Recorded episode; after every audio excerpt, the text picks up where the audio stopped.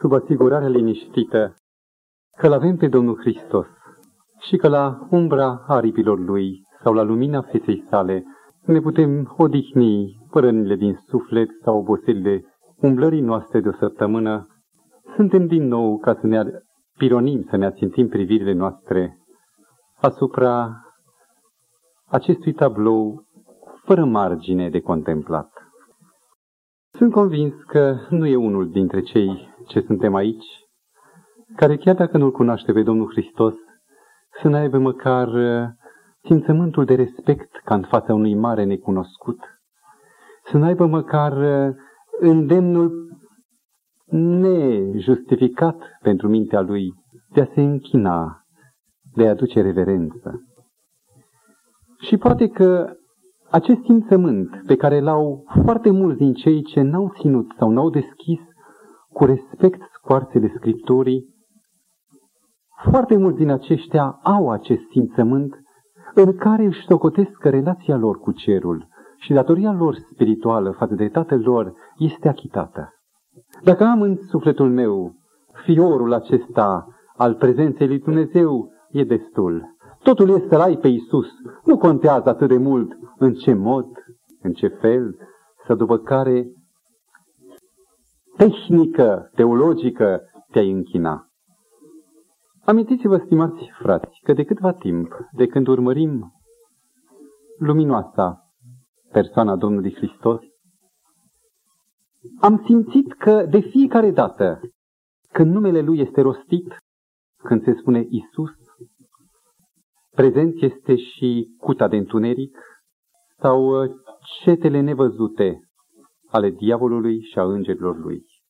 Și că de fiecare dată când Domnul Hristos vine să afirme ceva sau să facă ceva, fie în Scriptură, fie în sufletul nostru, simțim că se ascute simțământul marei lupte.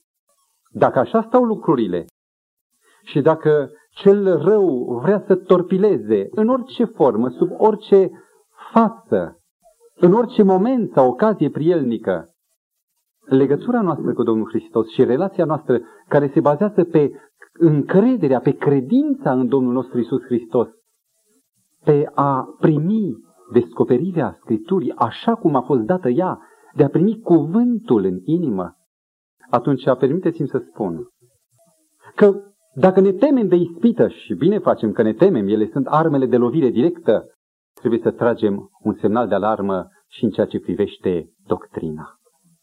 Aș dori ca în acest punct, când trebuie să continuăm o viziune a marei lupte și când trebuie să descoperim soluția Domnului Hristos la încă una din problemele pe care le ridică teologul căzut la examen, care e diavolul, dar este foarte expert în materie, ei bine, pentru ca la încă acest punct să primim răspuns,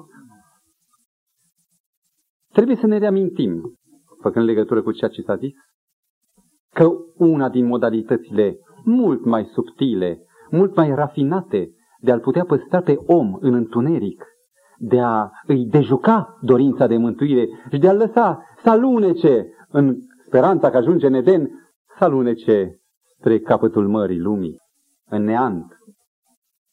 Trebuie să reamintim că punctul acesta numit doctrina este un punct foarte fin în care diavolul atacă astăzi mai mult decât altă dată. Aș dori să recurg la un fragment din Sfânta Evanghelie după Ioan, capitolul 4, când, nu pentru ucenici sau pentru minți luminate, Mântuitorul rostește câteva cuvinte adânci. Era o femeie, o simplă femeie samariteancă cu care Mântuitorul schimbă câteva cuvinte și căreia îi spune în ceea ce privește închinarea, nu e așa că vă interesează subiectul închinare, nu e așa că simțiți că avem nevoie să găsim garanția închinării adevărate. Dacă vă amintiți de data trecută de Cain și Abel, doi închinători la același Dumnezeu, unul e lepădat și altul e primit. Diferă doar modul închinării. Nu în cine se încred, nu cui se roagă, nu faptul că aduce cele mai bune daruri, nu. Modul închinării, doctrina. Ei bine, Domnul Hristos, în Evanghelia după Ioan, capitolul 4, versetul 23 și 24, și permiteți-mi că atunci când citesc să fac și o subliniere, Mântuitorul zicea, Dar vine ceasul și acum a și venit când închinătorii adevărați, aceasta e sublinierea, închinătorii adevărați, adică sunt și închinători tot lui Dumnezeu, dar neadevărați. Închinătorii adevărați se vor închina Tatălui în duh și în adevăr, fiindcă astfel de închinător dorește și Tatăl. Dumnezeu este duh și cine îi se închină lui, trebuie să îi se închine în duh și în adevăr. Primiți acest text ca o primă replică la ideea că e destul să ai Duhul, să ai inima pentru Dumnezeu. Nu contează atât de mult forma. Iar Mântuitorul spune, nu te grăbi. Cauți închinarea adevărată, atunci trebuie să știi, închinarea adevărată nu e doar aceea a participării lăuntrice, a lăuntrului tău, ci este o închinare în Duh, dar și în adevăr. Și poate veți spune, bine, bine, adevăr, dar cum adică în adevăr? Citiți pentru dumneavoastră Evanghelia lui Ioan, capitolul 17, cu versetul 17, unde tot Mântuitorul este acela care spune Adevărul este cuvântul tău. Citez, Tată, sfințește prin cuvântul tău, prin adevărul tău, cuvântul tău este adevărul. Cum trebuie deci să fie o închinare dreaptă și bună? Răspuns. O angajare totală a sufletului, a Duhului, a lăuntrului tău, fără nicio rezervă, iar apoi o încadrare acestei dorințe, acestui izvor lăuntric, o încadrare în prescripțiile, în recomandările speciale pe care le face Dumnezeu în cuvântul său, ceea ce nu se potrivește cu cuvântul, chiar dacă este sinceritate, este pe alăturea. Subiectul de astăzi abordează o chestiune nu numai delicată, eu cred că este o cheie a tuturor problemelor de doctrină.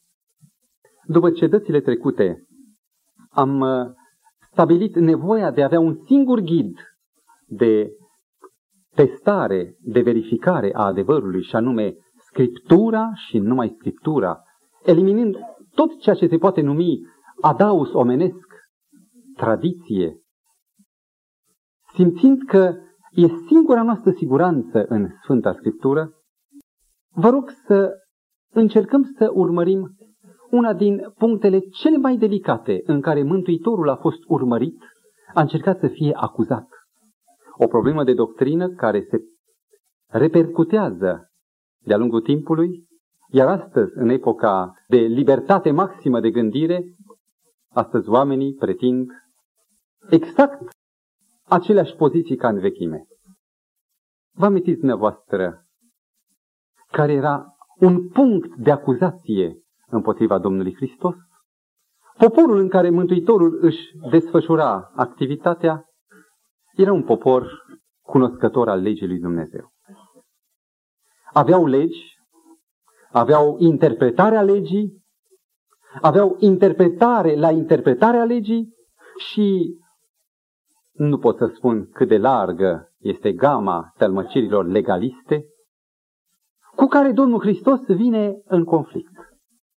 El, Fiul lui Dumnezeu, cel care cunoaște gândul lui Dumnezeu, care cunoaște esența legii și scopul legii lui Dumnezeu, este urmărit, acuzat, îi se face un rechizitoriu foarte sever și Citesc numai un fragment în Evanghelia după Ioan, capitolul 9, când cu ocazia vindecării unui orb din naștere, fariseii îl încolțesc, nu pe Domnul, pe orbul acela, în versetul 24, farisei au chemat a doua oară pe omul care fusese orb și au zis, Dă slavă lui Dumnezeu, noi știm că omul acesta este un păcătos.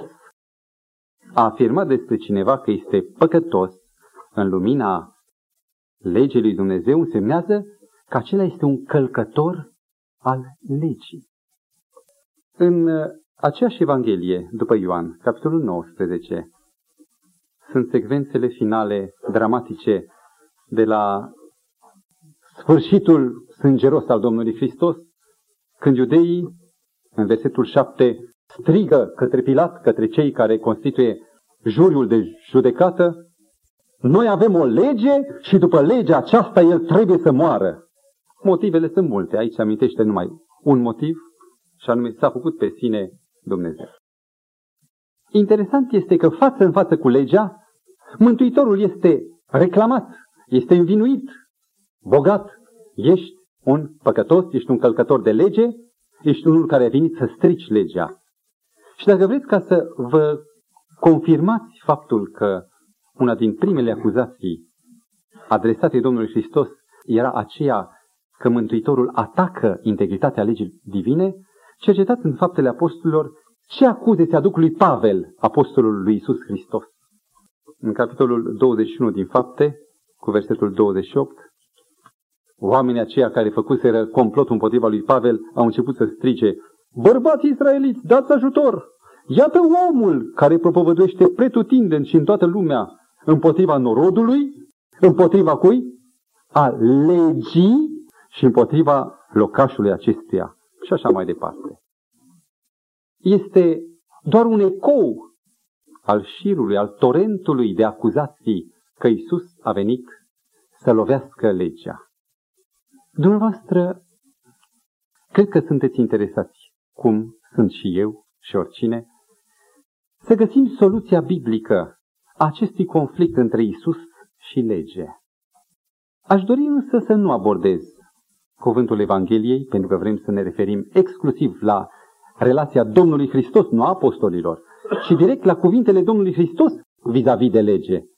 Să apelăm la exemplul lui, pentru că este exemplul suficient. Apostolii doar au călcat pe urmele Domnului Hristos. Soluția însă pe care o găsim în Scriptură nu o să o înțelegem. Dacă nu apreciem criza în care trăim noi cei de azi. Criza sub aspectul relației Domnului Hristos cu legea. Vă rog cercetați și veți descoperi că în istoria descoperirilor științifice, multe ori, mari descoperiri au fost produse de incidente foarte comune, nesemnificative. Răspunsuri simple care devin soluții mari, soluții istorice. Ce anume a făcut ca mărul despre care se vorbește în fizică, care a trezit, i-a străluminat odată mintea lui Isaac Newton cu privire la legea gravitației, ce anume a făcut ca mărul acesta să intre în istorie? Câte mere n-au căzut în livezi? Și câți copii n-au așteptat, ba chiar le-au prins din zbor, poate? Și nimănui nu i-a venit ideea. Criza existentă în mintea cercetătorului, terenul pregătit în încercarea de a pricepe legitatea, au făcut ca această soluție simplă să aibă un răsunet istoric. Un text din Habacuc, 2 cu versetul 4, pe care l-au citit călugării, l-a citit și Martin Luther înainte, nu a răsunat cu toată plinătatea adevărului îndreptățirii prin credință. În Habacuc 2 cu 4 scrie, cel neprihănit va trăi prin credința lui, decât atunci când momentul critic a atins apogeul în sufletul și în mintea lui Martin Luther și atunci acest text foarte simplu, pierdut în valurile adevărurilor vechi testamentare, odată a răsunat luminos textul îndreptățirii prin credință, marea soluție a reformei de care ne bucurăm până și noi cei de azi. Dacă nu înțelegem și nu descoperim mai întâi situația critică în care omenirea de astăzi, creștinismul civilizat, să-l numesc așa, creștinismul dispus la concilier, creștinismul ecumenic, a ajuns, atunci nu o să înțelegem nici răspunsul Domnului Hristos în această anchetă care se face împotriva lui în ceea ce privește legea. Mă amintesc de zilele foarte tumultoase ale căutării mele de Dumnezeu. Un oarecare tânăr, cum eram, fără ca înainte să cunosc ceva despre Scriptură, fără ca cineva să mă inițieze în explicațiile adevărului lui Dumnezeu, Am fost deodată șocat de opoziția pe care cei ce mă purtau pe inima lor, adică părinții mei, au declanșat-o atunci când au observat că mă ocup de Scriptură. Și în dorința dânșilor de a îmi echilibra această vulcanică căutare după Dumnezeu, am avut ocazia nebănuită, neprogramată de mine, dar care mi-a prins bine, de a sta față în față cu figurile cele mai eminente din țara noastră la data aceea. Unul era șef de cult, altul era un teolog cu mare nume, pentru să nu-l dau pentru respectul care trebuie să-l putem unul altuia. Adică nu aruncăm cu niciun chip o cară asupra niciunui om, asupra niciunei convingeri a nimănui. Cercetăm doar biblic. Și cu ocazie mi-amintesc în fața unui mare profesor universitar, doctor, cu cursuri în străinătate la Oxford, între două vizite la Oxford, mă primea pe mine. Mi-a dat și o carte cu dedicația lui, o carte tradusă de el din greacă.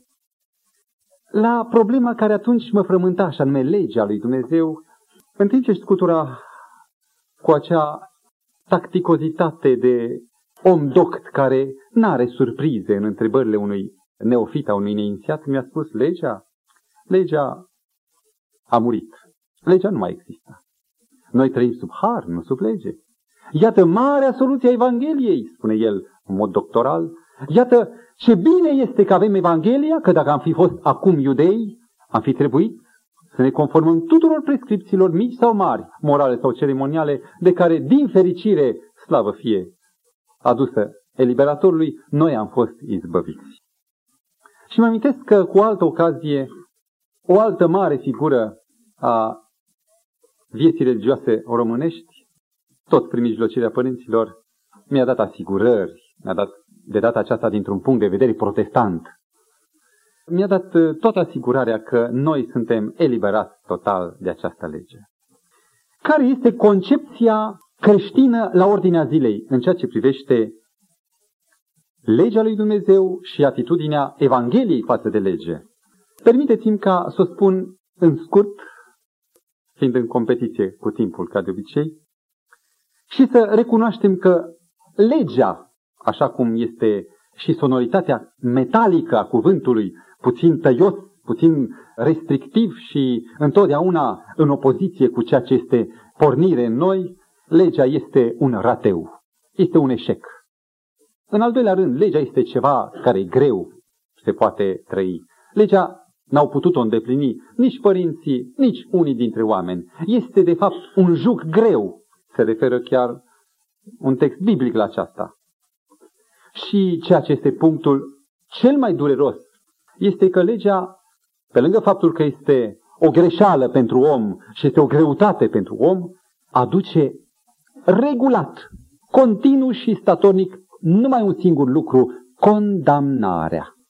Din fericire, lângă Vechiul Testament apare soarele Noului Testament, Evanghelia, în care Domnul Hristos, ca un erou legendar, vine în bezna condamnării adusă de lege și rezolvă el conflictul acesta fără soluție, fără ieșire. Cum? Plătește tot. El plătește prețul pe care legea necruțătoare ne cerea nouă. Și pentru că el achită toată pretenția, chiar și mai mult poate decât ar cere legea, iată-ne pe noi scoși din impas. Fericiți și bucuroși, ne găsim într-o slobozenie de plină asupra cărora, noi fiind aceea, legea nu va mai avea niciodată drept de cenzură. Legea a fost odată pentru totdeauna achitată, pusă deoparte și Mântuitorul spune până aici, de acum încolo, nici o cenzură asupra lor. Harul este acela, continui viziunea clasică pe care o cunoaște creștinismul, harul este factorul care face ca urmărirea să înceteze. Noi nu suntem altfel decât cei din vechime, decât că avem șansa să beneficiem de această amnistie. Noi suntem aceiași, tot cu aceeași o sândă în noi, decât că suntem fericiți că s-a dat o amnistie și cu defectele noastre, cu înclinațiile noastre, merge mai departe de data aceasta, urmărirea fiind oprită prin amnistia pe care Domnul Hristos o dă în fața legii. Între noi și lege, mărturisesc creștinii de regulă, rămâne o permanentă incompatibilitate surdă.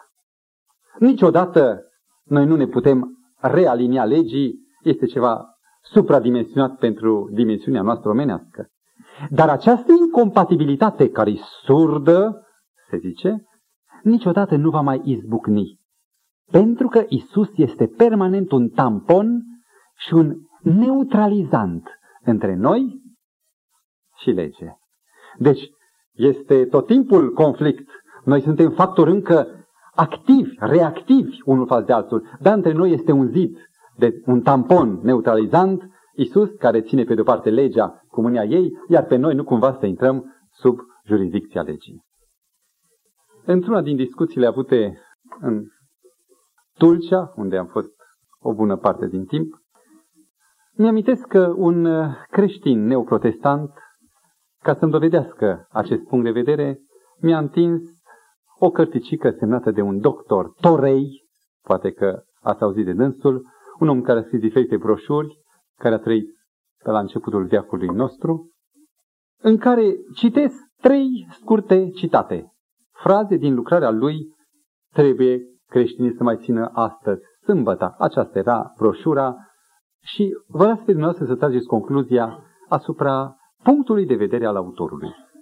Un fragment, bazându-se pe fragmentul biblic, legea scrisă și săpată pe pietre, referindu-se la legea morală, este desființată. Legea nu mai are putere asupra creștinilor. Și al treilea fragment, creștinul prin trupul lui Hristos este mort față de lege.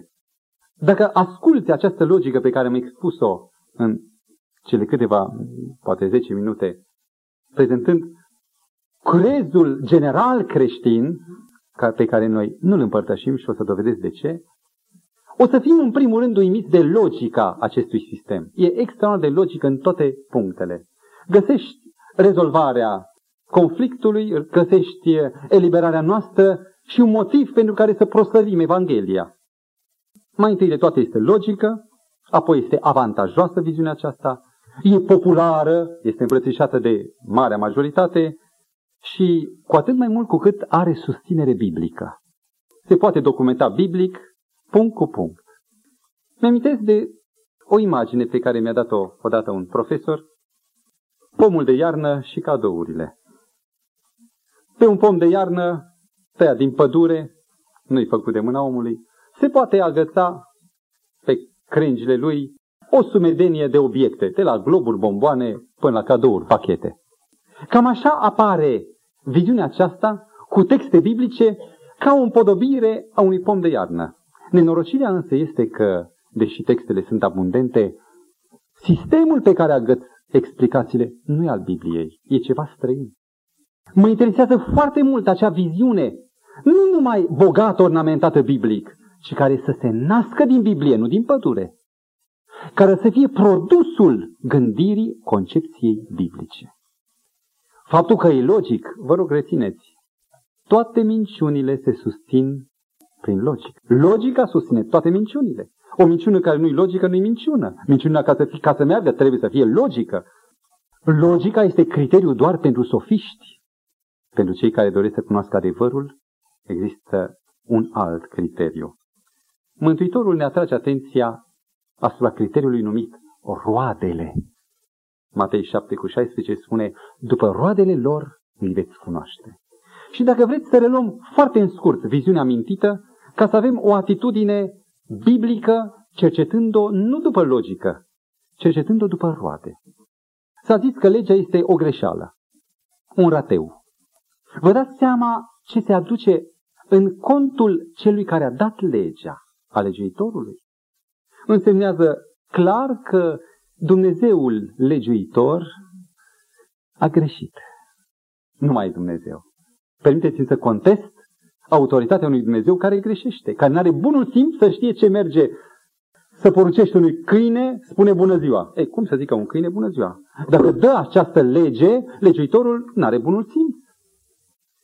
Dacă legea este grea, atunci Dumnezeu este nedrept. Pune obiective imposibil de realizat, după criteriul, în ghilimele, al dreptății lui, în timp ce capacitatea omului pentru această dreptate nu e suficientă.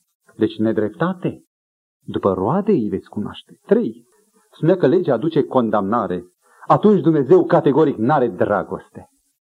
Care este acel tată care își pune copilul permanent sub torpila osândei? Probabil numai acela care nu-l iubește pe copilul său. La ideea că Isus a venit să înlăture tunul legii, gândiți-vă ce stă în spatele acestei afirmații. Adică Isus vine revendicativ împotriva lui Dumnezeu, ca un oponent. Ce Dumnezeu face, El desface. Ce Dumnezeu stabilește, El anulează Isus. Aceasta e viziunea care se implică în cazul în care Isus a anulat legea. Un al cincilea punct de testare după roade. Noi suntem eliberați de raportarea față de lege.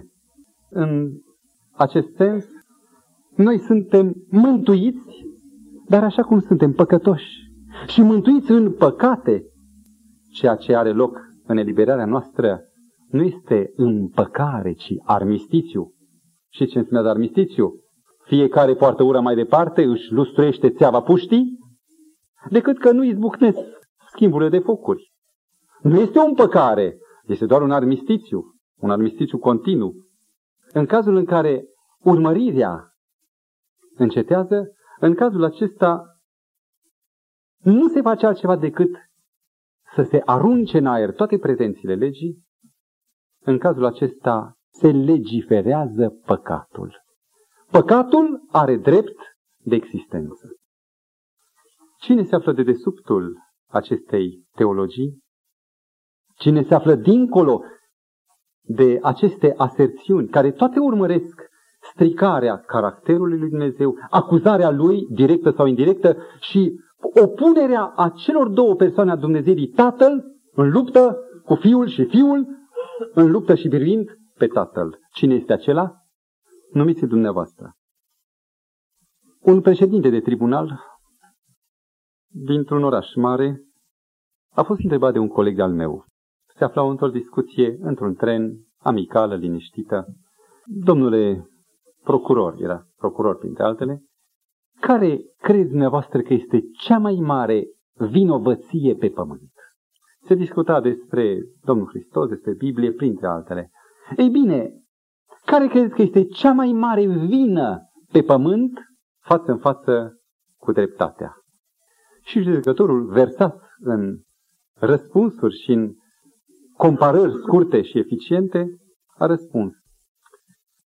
Cea mai mare crimă, poate genocid, de a omorâ odată un stat întreg, nu este atât de mare ca vina anulării legii. Dacă comiți o crimă, cât de mare ar fi ea, rămâne instrumentul de detectare, instrumentul de apreciere a vinovăției. Dacă, în schimb, arunci în aer instrumentul acesta, atunci, pur și simplu, păcatul se legiferează. O sânda, fiind anulată, orice lucru rău are statut de existență și acesta este cel mai mare rău în ceea ce privește dreptatea. Vă dați seama, stimați ascultători, cine este acela care aruncă asupra Domnului Hristos cea mai mare crimă, și anume aruncarea în aer a criteriului binelui și a răului. Mă întreb acum, cum este posibil ca urmașii, în general, luându-i global, un miliard ai Domnului Hristos, cam atâția creștini, măcar cu numele, se numără pe pământ, cum e posibil ca aproape un miliard de creștini să susțină, alături de dragostea lor pentru Hristos, să susțină aruncarea de către Domnul Hristos în aer a lucrării legii divine. Nu numai că e superficialitate aici, se înțelege realitatea biblică foarte la suprafață, dar nu se înțelege conflictul dintre Domnul Hristos și diavolul, marea luptă. Nu se sesizează de aceea care admit abolirea legii. Ei bine, am dorit ca, înainte de a trece la un fragment biblic, prezentându-l pe Domnul Hristos față în față cu legea, să prezint un al doilea punct de raportare pentru înțelegerea răspunsului simplu ca acest răspuns să devină uriaș. Nu odată, fac o paranteză, am putut aprecia valoarea unui juvaier, mai bine zis a unui diamant, nu când e pusă piatra în palmă, semănând cu un ciob ordinar, și atunci când este așezat pe o complicată și prețioasă bijuterie cu proeminență pentru piatra prețioasă sau pentru perlă. Pe această montură, chiar și o piatră banală, o sticlă apare ca un diamant. Avem nevoie ca să înțelegem și acest al doilea element, și anume elementul istoric în analiza răspunsului Domnului Hristos față de lege. Și acest al doilea element, spuneam că este istoric, aruncă lumină asupra rădăcinii, originii acestei atitudini, acestei viziuni antilegice împotriva legii lui Dumnezeu. Am fost pregătiți ocaziile trecute în ceea ce privește nebunia secolelor 2, 3, poate până în secolul 4, o nebunie care a purtat un nume general numit gnosticism. Gnosticismul a fost o atât de măiastă lovitură a celui rău, dat nu prin persecuție, prin foc sau prin uh, urmărire prigoană, ci dat în interiorul creștinismului, încât a reușit să atace toate punctele fundamentale de adevăr, a încercat să disloce închinarea de Isus, să ne chinăm, dar nu lui Isus, oricui altcuiva. În numele lui Isus însă toate acestea. Ei bine, dacă este o trăsătură teribilă a gnosticismului, comună trăsătura multor școli gnostice, aceasta este anti-legalismul sau este atitudinea de răsturnare, de contestare a legii lui Dumnezeu. În Apocalips 2 cu 6 și 2 cu 15, Apostolul Ioan, ultimul apostol, cel care a trăit și a văzut nebunia gnostică, care în mod foarte subtil se încolăcea în jurul credincioșilor primei biserici a Efesului, amintește despre o mică grupare care creștea din ce în ce mai mult, care se numeau Nicolaiții. Fac apel la un comentator, John Sweet, e baptist, care în comentariul cărții Apocalipsei scrie despre Nicolaiți, care au început activitatea lor și învățătura lor în timpul apostolilor încă, în secolul I, deci la sfârșit. Creștinii sunt absolviți de cerințele legii morale, afirmau Nicolaiții. Și citează pe Victorinus, episcop de Petavium, care a murit în jurul anului 303, un episcop contemporan cu rămășițele Nicolaiților, care scria aceste lucruri despre Nicolaiți. Nicolaiții sunt oameni falși și tulburători care au întemeiat o erezie. Ei spuneau că oricine ar fi comis desfrâu putea primi pace în a opta zi. Susțineau că faptele trupului n-au nimic de a face cu curăția sufletească și deci că mântuirea n-are de a face cu faptele. Cum se pare sfârșitul? Mântuirea n-are de a face cu faptele legii. Fără lege.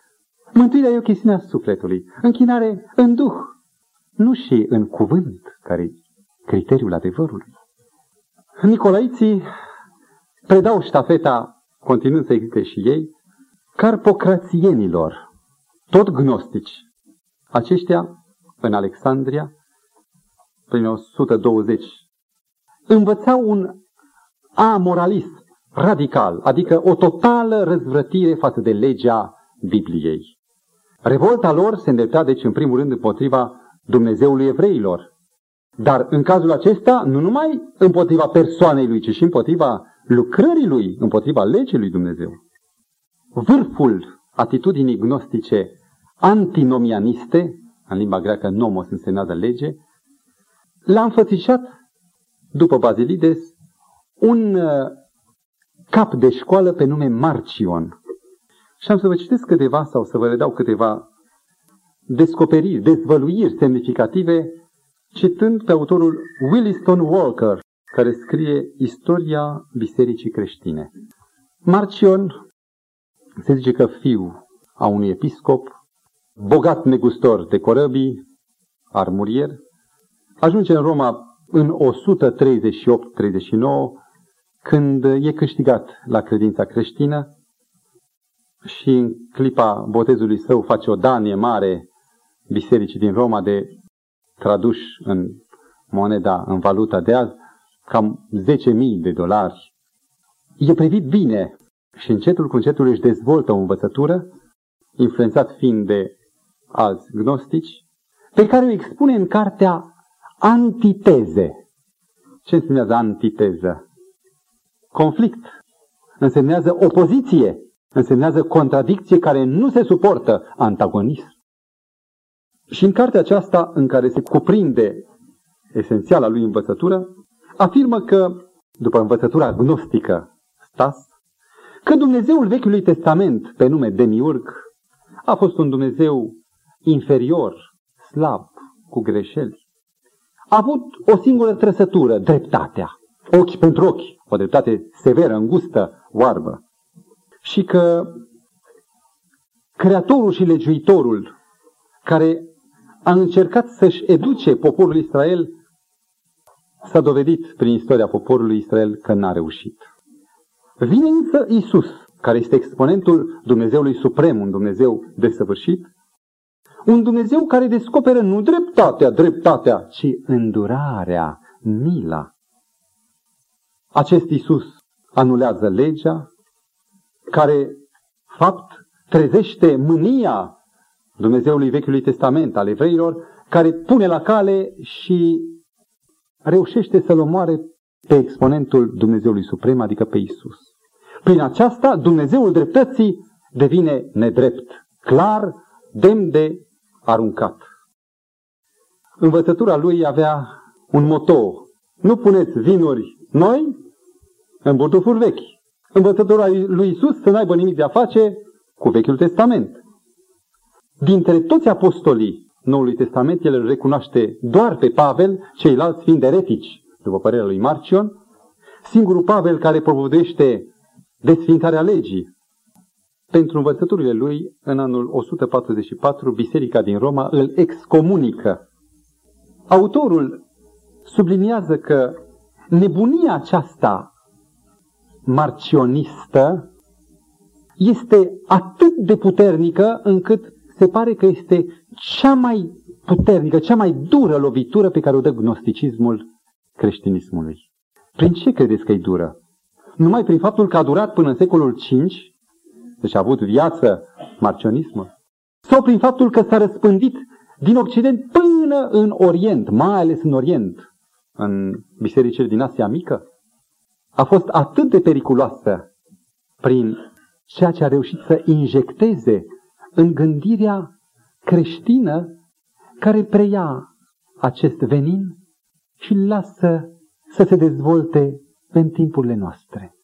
Dacă Marcion a fost exclus pentru faptul că a susținut abolirea legii odată cu Dumnezeu Vechiului Testament, creștinismul de astăzi ce atitudine ia față de învățătura prezentă gnostică în concepția general creștină în care Vechiul Testament este o carte scrisă doar pentru iudei, Noul Testament e pentru neamuri, pentru noi. Noi ne hrănim din Noul, iar Vechiul este doar o carte istorică în care legea și toate celelalte prevederi au fost anulate. Și acum să ajungem la rezolvarea confuziei. Îl invit pe Domnul nostru Isus să vină cu răspunsul. Să fie El acela care să spună care este atitudinea sa față de legea lui Dumnezeu. Am șase texte, toate se află în Evanghelia lui Ioan și nu întâmplător. Apostolul Ioan a fost martorul dezvoltării acestui resort, acestui arc, care începea să se întărească și să explodeze în diferite părți. Și el atunci când scrie Evanghelia sa, Evanghelia după Ioan, o scrie ca ultima lucrare a Noului Testament. Vă rog să reținem. Nu Apocalipsa este ultima cronologică, ci tocmai Evanghelia lui Ioan. În jurul anului 100 și tot ceea ce prezintă Ioan despre Domnul Hristos, prin care Ioan este atât de deosebit de Evangheliile lui Matei, Marcu și Luca, se referă direct împotriva ereziei gnostice. Ioan 10 cu 30, un text extraordinar, eu și Tatăl, una suntem. A venit Domnul Hristos în contra Tatălui să anuleze legea? Eu și Tatăl una suntem. Ioan 6 cu 57. Eu trăiesc prin Tatăl. Nici măcar viața sa nu și-a pretins-o de la sine, fiul, ci a rămas ca să trăiască din împrumutul pe care tatăl îl dădea. În ceea ce privește predica lui, Ioan 12 cu 49, toate aceste texte urmăresc identitatea Domnului Hristos cu Tatăl, faptul că nu era niciun fel de fisură între ei, că n-a venit unul revendicativ împotriva celuilalt. Ioan 12 cu 49. Aș vrea să citez exact. Căci eu n-am vorbit de la mine însumi, ci Tatăl care m-a trimis, El însuși mi-a poruncit ce trebuie să spun și cum trebuie să vorbesc.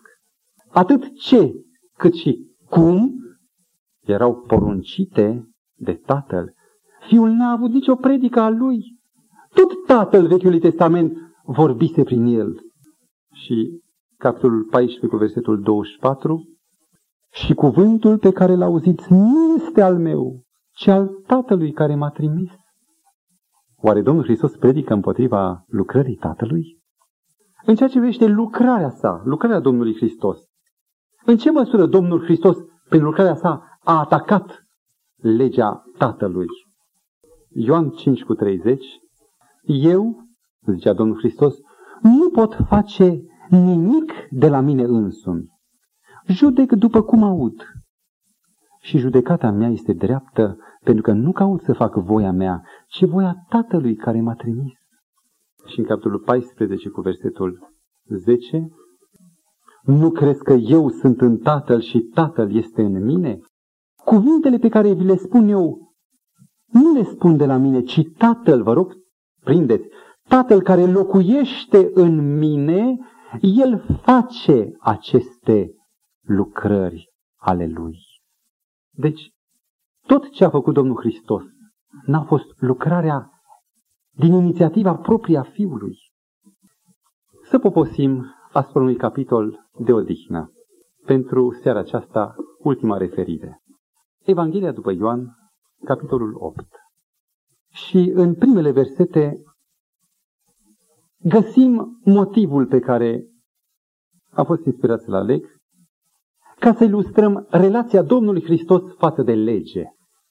În primele versete 11, Domnul uh, Hristos e prezentat de către Apostolul Ioan, pus față în față cu un caz grav, o femeie prinsă în desfrâu, adusă la picioarele lui în templu unde învăța, înconjurat Domnul Hristos de ceata celor mai iscusiți cărturari și aceștia, după ce i-au trântit femeia corpul delict în față, versetul 4 citesc. 5.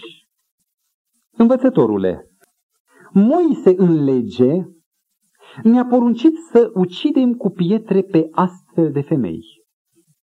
Tu, dar, ce zici? Aparent, cea acuzată era nenorocită aceea, căzută în ghearele diavolului. De desubt însă se auzea acuzația. Moise în lege. Legea zice într-un fel. Dar tu. Se insistă asupra cuvântului dar, conjuncție adversativă, care pune o adversitate între două părți.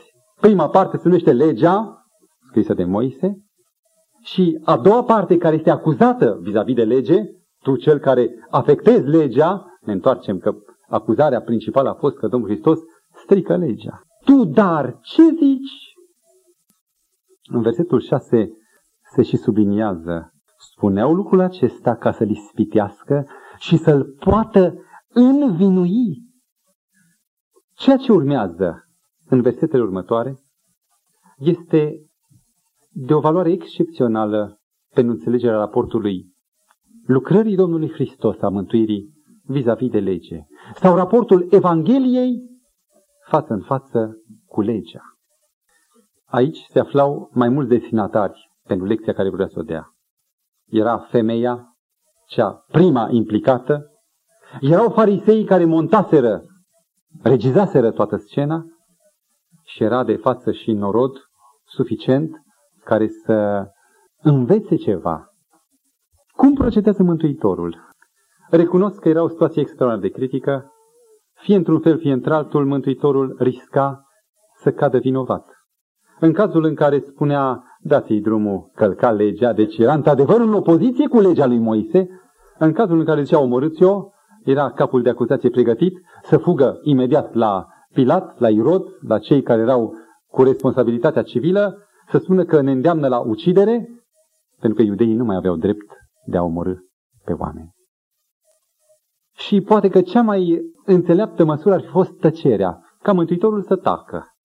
Ei bine, vom descoase din procedura Domnului Hristos câteva uimitoare replici. Isus s-a plecat în jos și scria cu degetul pe pământ. Fiindcă ei nu încetau să-l întrebe, el s-a ridicat în sus și le-a zis, Cine dintre voi este fără păcat, să arunce cel din tâi cu piatra în ea. Care era cazul care trebuia judecat? Spuneți? În primul rând, femeia. Cine erau însă adevărații vinovați care înscenau acestea? Ei. Și Mântuitorul a început mai întâi cu judecata împotriva fățarnicilor acestora. Și a pus o condiție, un criteriu. Cine dintre voi este fără păcat? Apoi s-a plecat și a început să scrie. Și a scris un nume, tu. Pe pământ au apărut taine ascunse. Tu. Și din nou, în dreptul altui nume, pe țărâna care era în curtea templului, au apărut doar un început de gând, un început de idee, sugerând o listă lungă. Și a început cu cei mai virulenți, cei mai agresivi farisei. Și cuvântul spune, când au auzit ei cuvintele acestea, s-au simțit mustrați de cugetul lor și au ieșit afară unul câte unul. Începând de la cei mai bătrâni, cei care au fost primii atinși, până la cei din urmă. Ce judecată face Domnul Hristos fariseilor? Legea le scrie păcatele pe pământ. Îi arată vinovați. Unde-i harul? Putea să le scrie pe piatră, să rămâie ca și tablele legii, mărturie împotriva voastră, dar le scrie harul pe țărână. Dreptatea lui Dumnezeu este legea împreună cu harul. Împotriva femeii, ce să faci cu un vinovat? Să-i spui, nu-i nimic atunci când este adulter? Nu se poate. Și Mântuitorul zice, cine dintre voi este fără păcat? Ce urmează? Să arunce. Recunoașterea vinovăției totale e demnă de moarte. Să arunce în ea. Este o confirmare că legea Scripturii este da și amin, trebuie respectată. Să arunce. Și în același moment, cine era fără păcat? Spuneți dumneavoastră. Numai el. Și el ce face? Care el trebuia să fie primul. Ce face? Legea să arunce. O sândă. Harul se apleacă să scrie. El care putea singur să o facă și primul să o facă, el nu o face. Acuză păcatul, dar nu lovește pe păcătos. Legea și harul. Și în sfârșit, Isus a rămas singur cu femeia care stătea la mijloc. Atunci s-a ridicat în sus. Și când n-a mai văzut pe nimeni decât pe femeie, Isus i-a zis, fac o paranteză, numai atunci când nu mai există acuzatori, martori sau părâși, atunci are loc judecata lui Dumnezeu cu cel păcătos. E o problemă foarte personală, numai între el și vinovat. I-a zis, femeie, unde sunt părâșii tăi? Nu te-au sândit nimeni? Parcă aud glasul înnecat al femeii, nimeni, Doamne. I-a răspuns ea. Și acum vă rog, prindeți ultima lecție a iubirii lui Dumnezeu, în care dreptatea și iubirea se îmbrățișează și se sărută. Nici eu nu te osândesc. Du-te. Răspunsul este harul. Te iert. Sunt gata să trec. Nu te osândesc. Du-te. Dar unde-i legea? Auziți cuvintele? Du-te, harul, te iert, și să nu mai păcătuiești legea. În tot ce face Domnul Hristos, în toată Evanghelia, este o interpătrundere a legii cu harul, harul cu legea. Unde Domnul acționează, în orice moment e și lege, e și har. Nu se poate despărți legea de har. Citind un fragment dintr-un autor neadventist, Ray Stedman, cu care vreau să și închei, vin cu o concluzie la această problemă. Autorul zice, la întrebarea, legea se opune harului? Întrebare care s-a pus la un grup reprezentativ de credincioși de azi. Răspunsul a fost în majoritate un da hotărât. Este ușor de înțeles de ce creștinii bine instruiți sunt confuzi în această chestiune. Niciun subiect teologic de scandal nu este mai tare agitat, nicio linie nu este mai categoric trasă decât aceea care desparte pe legaliști de suporterii harului. Dar ceea ce se pierde din vedere și nu e, de, nu e înțeles în tratarea conflictului actual dintre lege și har, este că conflictul nu stă între cele două principii, lege, har, ci între abuzul legii, pe de o parte, și abuzul harului pe de cealaltă parte. Când legea este făcută un mijloc de salvare sau un mijloc de biruire a păcatului, atunci ajunge să intre în conflict cu harul. Altfel însă, legea și harul sunt complementare, se completează și nu sunt în conflict. Legea niciodată n-a fost destinată să salveze. În esență, ea nu poate să se opună harului vreodată, pentru că cele două, legea și harul, operează în domenii cu totul separate, urmând scopuri cu totul deosebite. Concluzia, legea e destinată să descopere păcatul, harul e destinat să salveze din păcat, cum a procedat Domnul Hristos. Niciun conflict nu poate exista în niciun fel între cele două. Iubiți frați, socotim că ceea ce s-a prezentat, recunosc cam în grabă, este doar o primă parte. Și dacă Dumnezeu ne ajute data viitoare, să încercăm să rezolvăm tot pe bază biblică alte momente ale Domnului Hristos, când să înțelegem în ce fel Mântuitorul vine să dea dreptate lui Dumnezeu, să dea dreptate legii sale, guvernământului său și să salveze în același timp pe păcătos. Facă bunul Dumnezeu ca îngrozindu-ne de groapa gnosticismului, care astăzi înflorește, îngrozindu-ne de marea vină de a fi complice ai lui Satan, acuzând pe Dumnezeu și pe Fiul, punându-l contra Tatălui, să recurgem la ceea ce stă scris și să ne aliniem închinarea după cuvântul său, ca să fie o închinare în duh și în adevăr, pentru slava lui Dumnezeu și mântuirea noastră. Amin.